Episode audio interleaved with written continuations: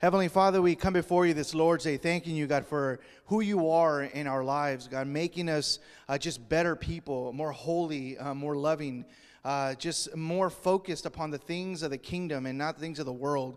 I pray that you will continuously transform our mind uh, continuously as we look at Scripture, as we dive into Scripture. I pray that our hearts will be continuously stretched and our minds stretched to love you more, to know you more. And I pray that this morning you bless the study, uh, you bless the word, God, that is coming from you, Lord. And I pray that our lives will be ministered and as well as challenged in, in the areas that we need to be challenged and encouraged in other areas. And we pray this in Christ's name. Amen. First Peter chapter 1, I'm going to pick up from verse 22 that we looked at last week. And again, just for note, if you ever miss uh, miss one of the teachings, uh, you can you can look at it up, you can look it up um, in uh, in, uh, in the podcast. So if, if you want to get caught up, they're all on there, uh, literally verse by verse. So just in case you ever miss one, you can go back on there and, and check out the the previous one. His word reads like this: Since you have in obedience to the truth purified your souls for a sincere love of the brethren, fervently love one another from the heart. For you have been born again, not of seed which is perishable, but imperishable. That is through the living and enduring word of God. For all flesh is like grass, and all its glory like the flower of grass. The grass withers and the flower falls off, but the word of the Lord endures forever. And this is the word which was preached to you. So we looked at obedience to the truth, and we looked at purified uh, your souls last week, and, and goes into a sincere love of the brethren. And then we looked at being fervently loving one another wholeheartedly. We see Peter's appeal uh, to this salvific truth that we are now born again, that we are now uh, new creations in Christ Jesus. And because of that, love ought to be flowing out of us in a way that it didn't before. Uh, and, and, so, and this, if you notice that all the majority of chapter one is about salvation, it's about our hope and our assurance in salvation. And Peter is emphasizing a lot uh, that you are now different, you have now been changed. Uh, you now believe a, a gospel truth that changes the whole man, the whole woman. It changes the mind, the heart. It completely renews us. And so, it, it, and Peter is emphasizing. Uh, uh, I mean, we looked at salvation in all the possible angles, and when it comes to chapter one, and and because it's going to go into uh, into the, the the suffering area of the church, and and the saints were going through difficult times. But Peter really, really wants to establish a, a point that we have to acknowledge and look to our salvation to find the strength that we need to endure in all circumstances. You know, because he says, For you have been born again. As a direct result of this work of God in our lives, a sincere love ought to be flowing through us constantly, not just weekly, not just uh, periodically, not just during some seasons. We should constantly uh, be producing this love. You know, the old man has died, behold the new. You know, the old selfish, self centered man has died, and now the Lord has made all things new in our lives. A new birth and a new love. That is the focus here. We, we're looking at a new birth and a new love that is not selective. There's no favoritisms, there's no distinctions, uh, there's no selectivity. You know, it's just we love. We have to practice to be loving people. Excuse me. In John chapter 1, verse 12 and 13, let me just make a point on this. Uh, you know, he says, But as many as received him, to them he gave the right to become children of God, even to those who believe in his name who were born not of blood, nor of the will of the flesh, nor of the will of man, but of God. Again, our rebirth is not an act of human will, it is the act of God. It is God's work in our lives. It is the work of the Father, the Son, and the Holy Spirit in our lives. It is a triune work. And so, this is the love that we're talking about. It is the work of God, and its primary source is the scriptures. You know, the primary source of our rebirth is the Word of God. You know, the proclamation, the preaching, the teaching of the gospel is where man sees the way, the truth, and the life are only found in Jesus Christ. It is through the revelation of Scripture. The Word of God is a mirror, you know, where, where no one escapes. You know, when, when we look at the Word of God, when we read it, it serves as a mirror into our lives. You know, and what we see, we can see sin, righteousness, and judgment are before us. Life is set before us. You have life and you have death. You choose your path. you know, and he, you know, the word of God, you know, with the help of the Spirit, you know, is piercing our hearts. Uh, you know, our stony hearts, and all we can do when we come to the truth, when we look at this, when we look at our, our current situation without Christ, we have to cling to the only salvific truth that is the gospel of Jesus Christ, who transforms us and gives us a new love. You know, for there we will find mercy, grace, and rest for the soul. Peter is telling the saints, their love is grounded deeply, you know, and rooted deeply upon this salvation that comes from the gospel. You know, that is through the word of God.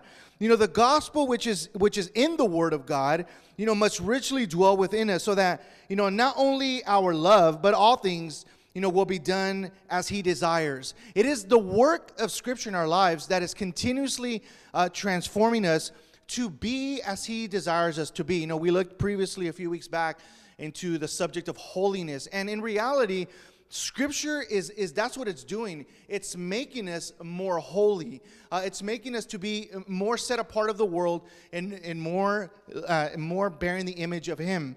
Excuse me. And he says, Let no one uh, let no one deceive you. Uh, uh, in another scripture says, "Let no one deceive you with empty words, you know, or perishable words." You know, we must anchor our mind and heart and soul upon the scriptures. When it comes to this topic of love, it needs to be anchored upon something, right? It, it cannot just be, well, whatever I feel is going to be love. That's the problem with humanity. We must anchor it. And, you know, because this becomes our basis, the, the Word of God, it becomes our substructure, it becomes our cornerstone for all our values and ethics. You know, and it, everything begins for the Christian in the mark of love. Ha, there, that's an identifying mark for the believer in Jesus Christ that we manifest His love, not artificially, but that we do this as a natural thing because of Jesus Christ. You know, and the hows, uh, when it comes to love, and the whys are all in his divine counsel, you know, the divine word, those scriptures. So we must look to the word of God because at times, you know, we, we, need to know this how this works or why. And this is why we have the divine counsel of scriptures. You know, Peter's emphasis on fervently loving one another is no small matter. You know, when he says you must fervently love one another as believers in Jesus Christ, you know, not only have a sincere love, but you guys ought to be fervently loving one another. That is not a small matter. You know, one of the most tragic things of Christianity is a lack of love. That is a tragic thing, you know, to be an unloving person and claiming to be a Christian. You know, that, that, you know, because the lack of love, it brings a ripple effect into your life, you know, of problems such as disunity. You know, when, when, when there's a lack of love, when, when, we, when there's more self love than there is for a neighbor, you know, we, we divide over, we can say petty things, you know, such as methods, styles, and forms, and things that have nothing to do with the kingdom of God. The kingdom of God does not consist on styles and forms and methods. It consists upon the power of the Holy Spirit. It, it, consists of who He is. It doesn't consist of what my preferences are. So our loving character ought to be exemplified in all the things that we do and who we are. So we don't divide over all small matters. You know, the saints can disagree, that is for sure. You know, even the uh, even the disciples, the apostles we see didn't always agree. So obviously, you know, we can disagree, but never be unloving to one another in our disagreements. You know, without love, we are lost. Without love, we truly, as Paul says in Corinthians, 1 Corinthians chapter 13, we are nothing. At the end of the day, if we give our lives, if we prophesy, if we do all these great things, but we lack love, you know, it's just noise. It's just a waste of time, it's waste of effort because we are nothing without love. It needs to be grounded upon Christ. You know, a love that is anchored in His Word is the greatest thing that we can possess. It, it, it, truly is the greatest thing. It is more valuable than even your spiritual gifts. To bear the love of Christ, it is much greater. That's why, that's why Paul says, I'm going to show you a more excellent way, right? There's a more excellent way. Maybe we're not going to have all these gifts. Maybe we're not going to be the most charismatic person or the most gifted person, however you want to categorize that. But the greatest thing that we can possess is the love of Christ in our lives. And not only for, for the, the believers, but for our neighbor, for everybody else, to make the light of Christ shine through us. You know, the Word of God helps us not become isolated, you know, in our denominational cliques. You know, Scripture teaches us how we are all connected together. It is, it is through the gospel that we learn this togetherness, that we learn what it means to be a body, that all over the world we have brothers and sisters. All over the world, people who look differently than us, people who worship differently, people who, uh, who speak different languages, people who who who um, fellowship different, whose uh, whose uh, Sunday uh, service is different. It doesn't matter. What matters is that we are connected through the body of Christ because His blood is what transforms us, not our preferences, not our styles. So our love needs to be anchored upon that. We need to look beyond we can say our Christian bubble that we live in. We need to understand that the body of Christ is much greater than our denomination, much greater than what we can see. It's huge. You know, the, the, the, the uh, and so this love that we have, it, it must transcend just what we see and what we know and what we feel and our preferences. It needs to go beyond that. And so that's Peter's emphasis. You know, no one group or fellowship or congregation, just to make a note on this, you know, can claim any special elite position or special knowledge. That, that's the beautiful thing. No one group can claim anything special. You know, uh, you know, no one has all their ducks in order. We can say, you know, no group is error free.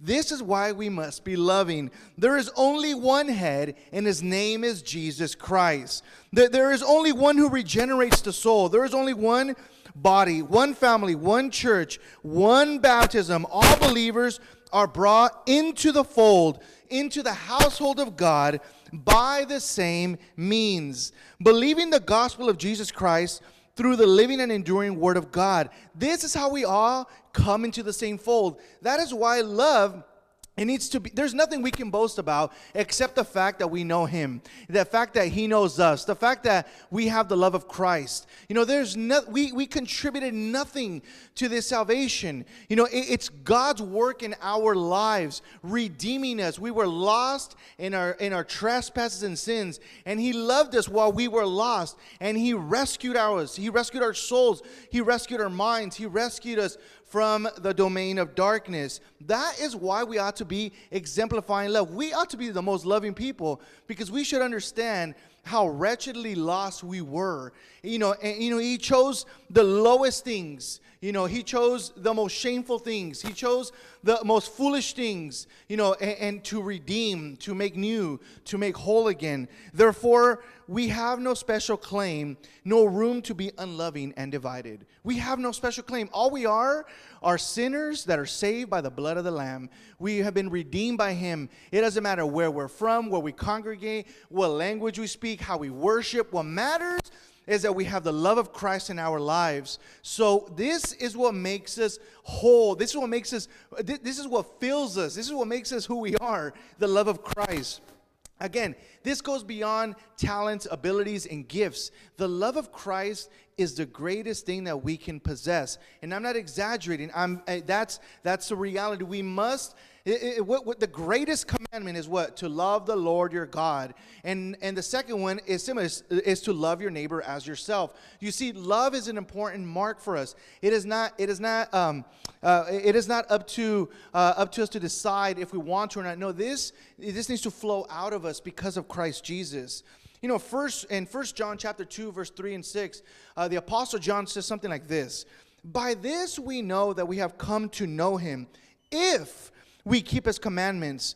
The one who says, I have come to know him, and does not keep his commandments is a liar, and the truth is not in him. But whoever keeps his word, in him the love of God has truly been perfected. By this we know that we are in him. The one who says he abides in him ought himself to walk in the same manner as he walked. You know, we cannot separate God, love, His commandments, and our lifestyle. We cannot separate. We cannot just say, "Well, I worship God, I believe in God, you know, but I love who I prefer, you know, and I choose what commandments I want to follow, and and this is my lifestyle." That's that's not the way the, the way that Christ has taught us, right? God is connected to love, for God is love. His commandments are connected to Him, for this is the Word of God, and our lifestyle is connected connected because now we live for the glory of God and now ourselves.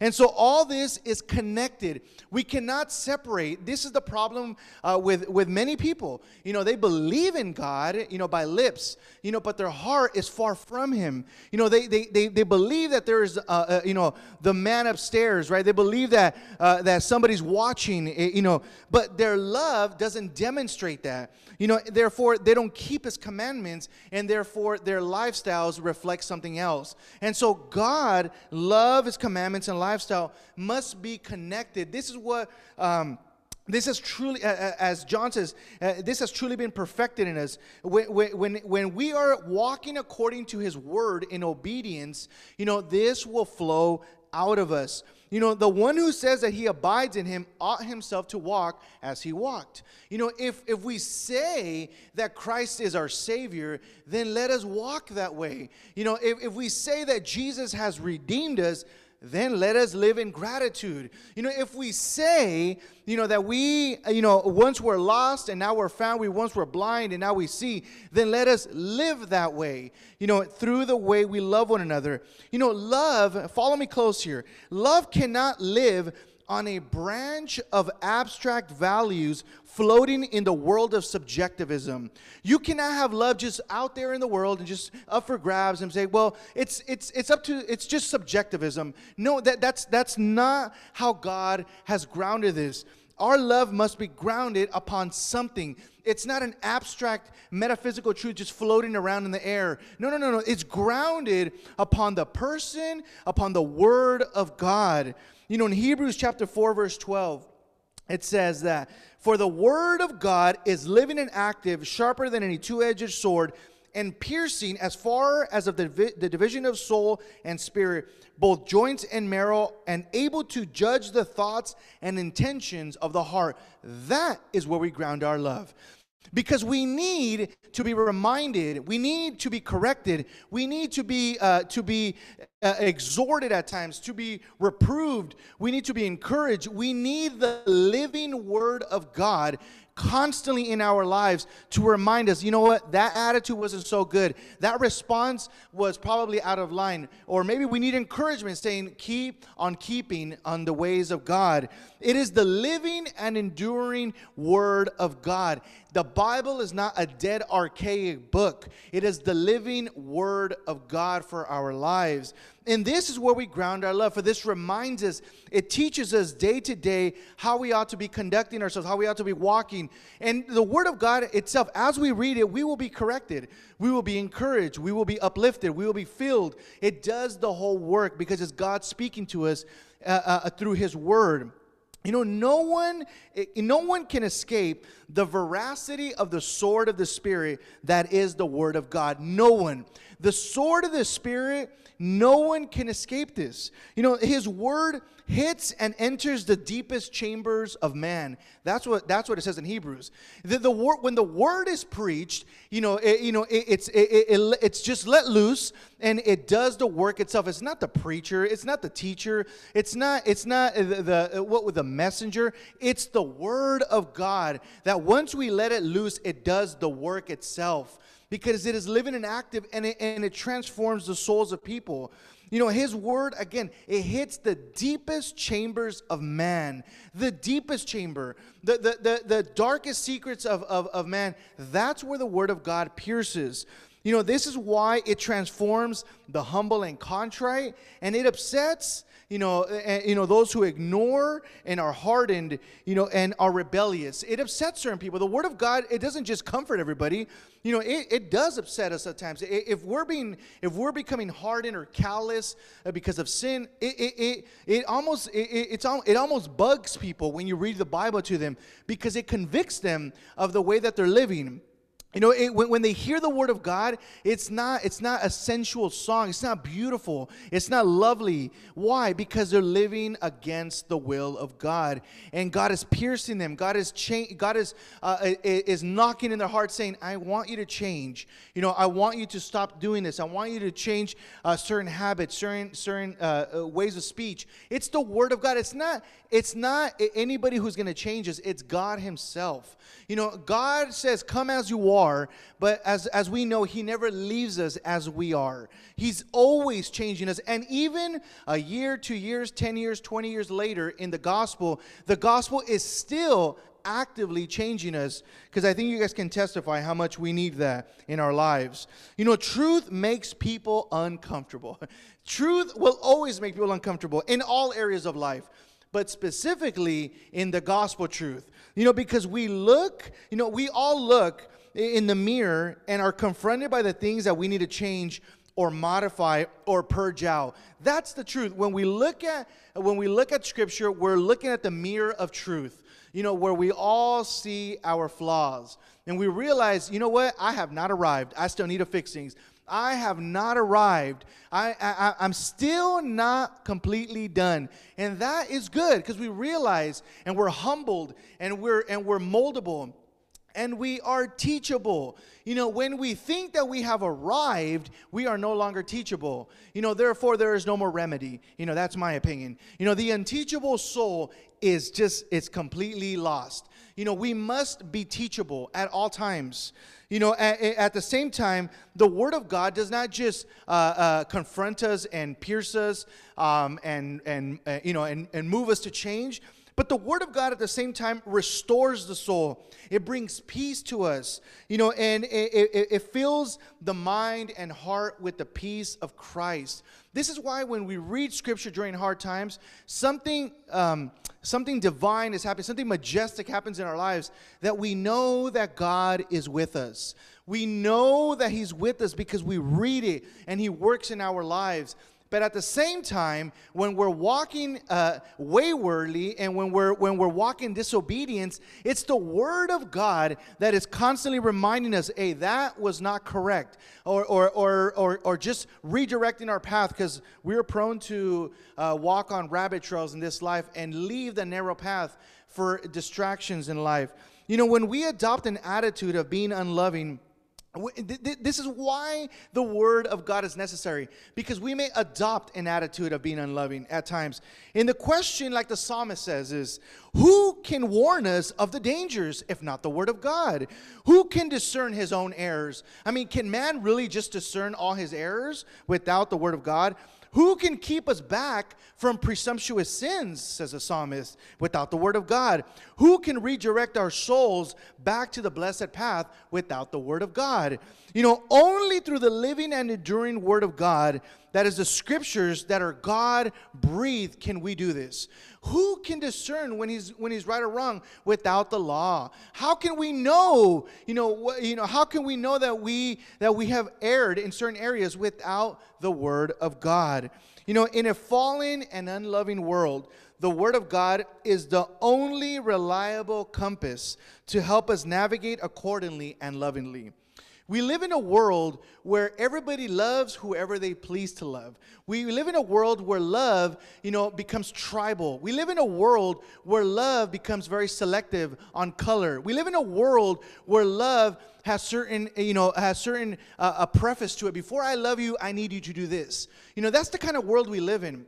And God calls us out of that. He says, No, now you ought to be holy as I am holy. You ought not to be living as the way that you used to live. And it's the word of God that is, listen to that word, reliable. It is a reliable compass. it, it, it is not the only, there's other compasses. Other people follow, you know, um, uh, other, other uh, um, other abstract ways of trying to do what is right, and, and, um, and, and it may work to a certain degree. But the most reliable compass to help us is the Word of God. It is error free for us. We will be confronted when we need to be, we will be encouraged when we need to be, because it is living and it is active and it'll help us navigate ourselves through this unloving world. And how do we love those who treat us bad? The Word of God teaches us that.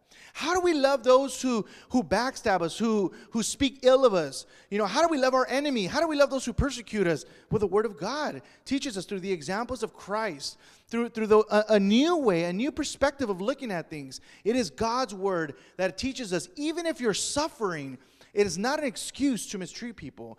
Even if you are being uh, marginalized, it is not an excuse to mistreat people. Even if there's hate upon you, it is not excuse to mistreat people. Remember, Jesus said, if they hate you, just remember that they hated me first. So don't be surprised that the world mistreats you. You know, they mistreated Jesus. Don't be surprised that the world doesn't accept you in all the circles. They didn't accept Jesus in all the circles. You know, don't be so surprised when people speak ill of you.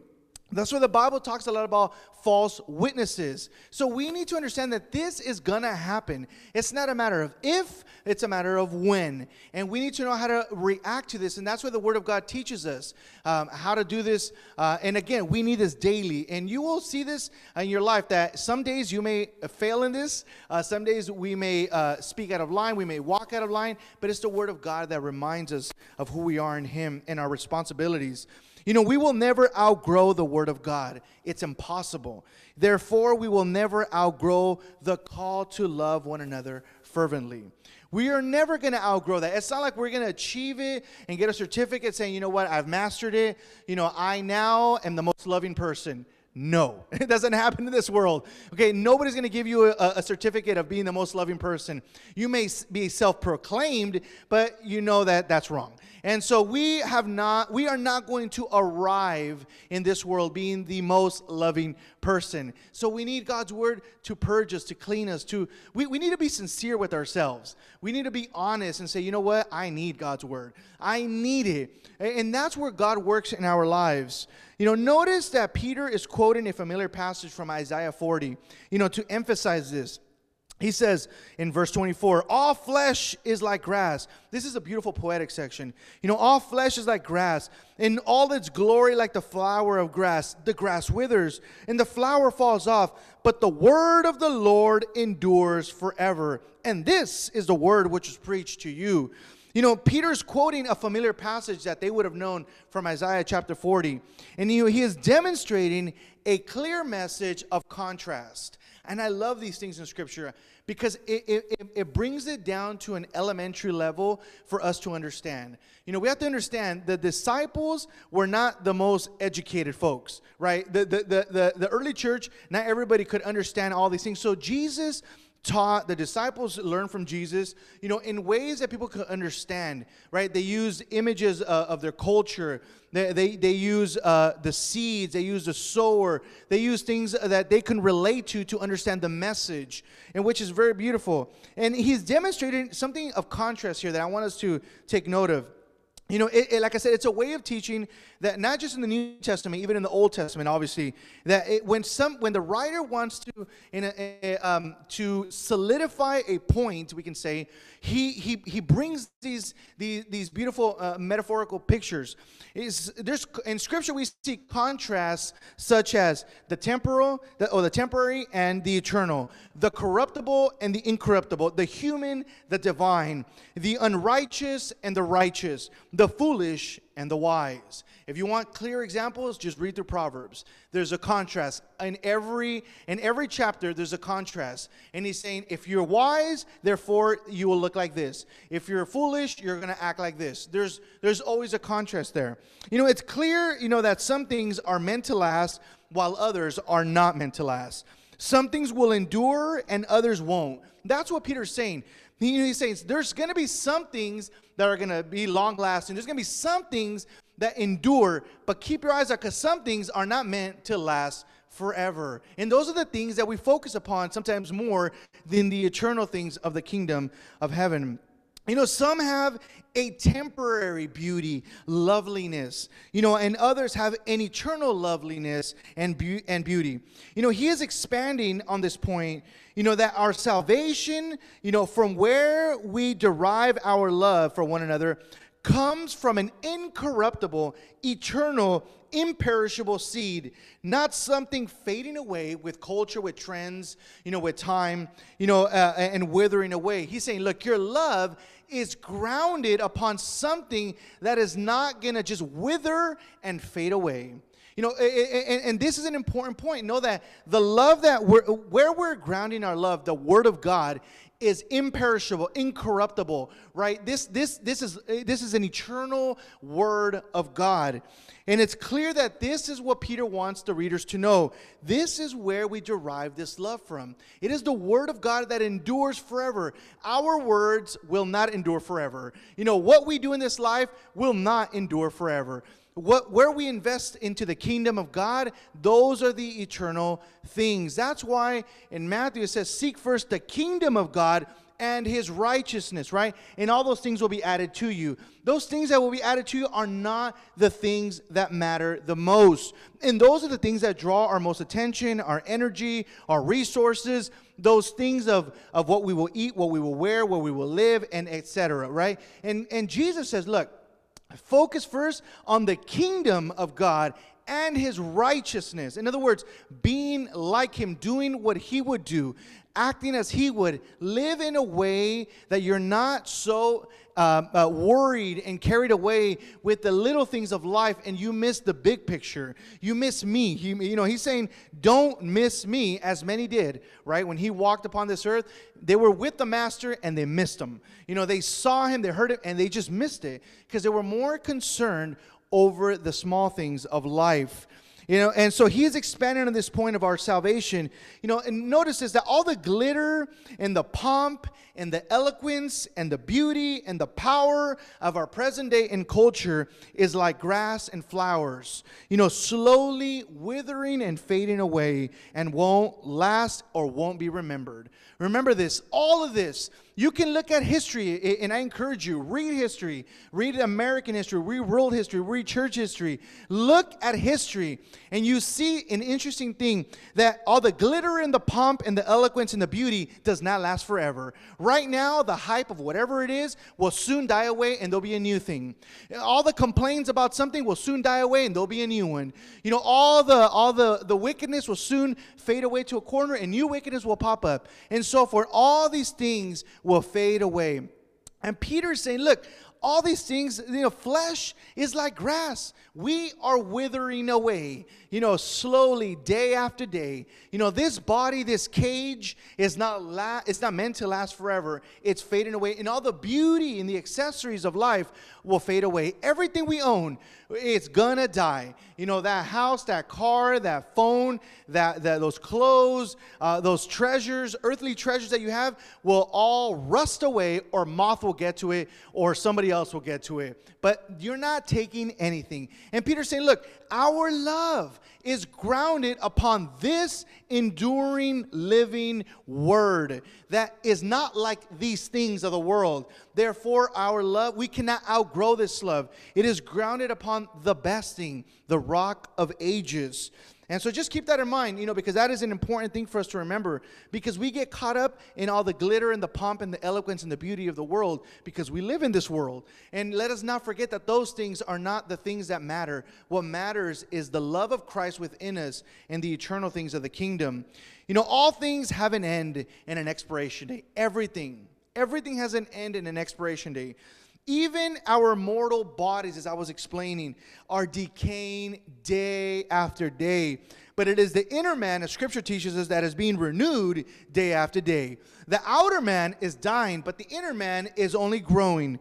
You know, at the end of the day, it's only his word that will endure forever. That's it. The only word that's going to stand the test of time is the word of God. At the end of the day, what God says is what's going to be fulfilled. Not what man says, not man's promises. What God promised will be fulfilled. You know, it's the effectiveness and we can say the potency of the word that will help us and guide us to not place our faith upon the flesh upon the things of the world, you know, the earthly, the temporal glitter that will be gone like the wind. Glitter looks beautiful for a little bit, and then it just gets everywhere, and then you can't even vacuum it, right? And then it's gone with the wind, right? It just looks nice for a little bit, right? Well, that's the things of the world. You know, they look good for a little bit, then they just get in the way, and then they're gone. You know, we have to remember that our rebirth is not through any seed.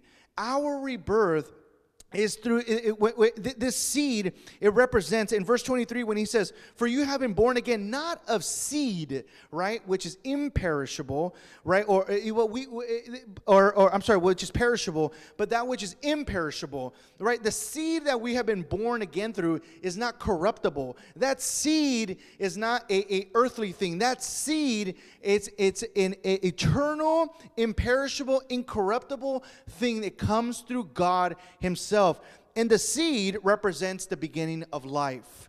And he's saying that that that seed that's going to spring forth into your life, that's your new birth, your new life. That the beginning of the seed is already imperishable. It's already incorruptible. And therefore, from that seed will flow the fruit. From that seed will flow the riches of the glory of Christ. From that seed, you know, we will bear the image of God. And that's a, that's a really beautiful thing. You know, that our love for one another is in this imperishable seed. You know, as the seed is watered, as it is planted, you know, properly, as it is cared for, you know, may it bring out of us the fruit of the Spirit. That's what happens. The fruit of the Spirit is not forced out. It comes as a natural result of us being the children of God. The, the, the, fruit of the Spirit is not, it's not something that we, that we just hang on ourselves as artificial things. No, no, this is the work of the Spirit in our lives. You know, let me end with this. You know, a new life and a new love is possible through the living and enduring Word of God as the seed of our new birth is watered. This is why we read scripture, we fellowship, we worship Him. We do everything that we can to water that seed, to grow. Why? Because in that growth, we will produce the love of Christ. We will produce the righteousness. We will produce holiness. All these things will be produced out of us because it comes from the seed that is God Himself. It is God in our lives. It is not us producing it, it is God. As, um, and let me close with these words from Paul uh, to the Galatians. He says, Now those who belong to Christ Jesus have crucified the flesh with its passions and desires. If we live by the Spirit, let us also walk by the Spirit.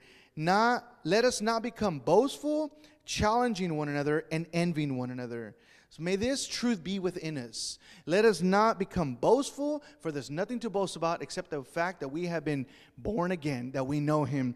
Let us not challenge one another. Let us lovingly, fervently care and sincerely love one another, you know, and not envying one another. We should not we should not envy you know we should not covet. We should love one we should rejoice when it goes good for somebody else. We should rejoice when somebody else uh, um, has something that we don't. We should not envy. We should understand that what we have is what we have.